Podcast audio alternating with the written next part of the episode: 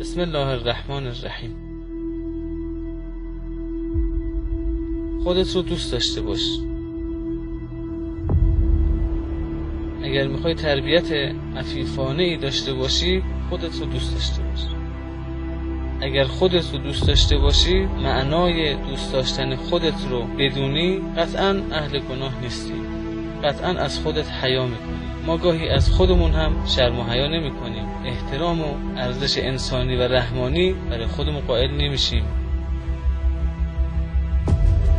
چطور ما هیچ کار زشتی رو حاضر نمیشیم جلوی دیگران انجام بدیم اما همون مقدار ارزشی که برای نگاه دیگران قائلیم همون مقدار احترامی که برای دیگران قائلیم و در برابرش هر کار زشتی رو انجام نمیدیم هر رفتار نادرستی رو انجام نمیدیم اون احترام رو برای خودمون قائل نمیشیم.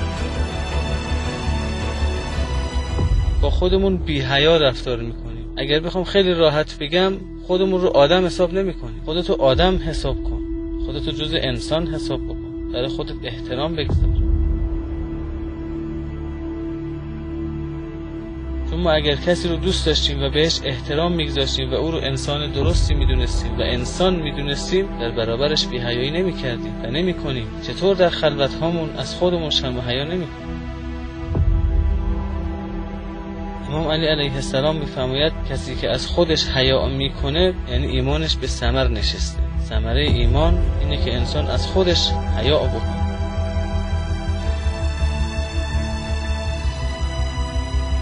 در جای دیگری امام علی علیه السلام میفرماید زیباترین و نیکوترین حیا این است که از خودت حیا بکنی. وقتی که در خلوتی نشستی گوشی دستت اینترنت هم داری. اینجا اگر از خودت حیا کردی مرد اگر خودت رو انسان شمردی مردی اگر خودت رو دوست داری مردی و حیا می‌کنی. خودت رو دوست داشته باش و از خودت حیا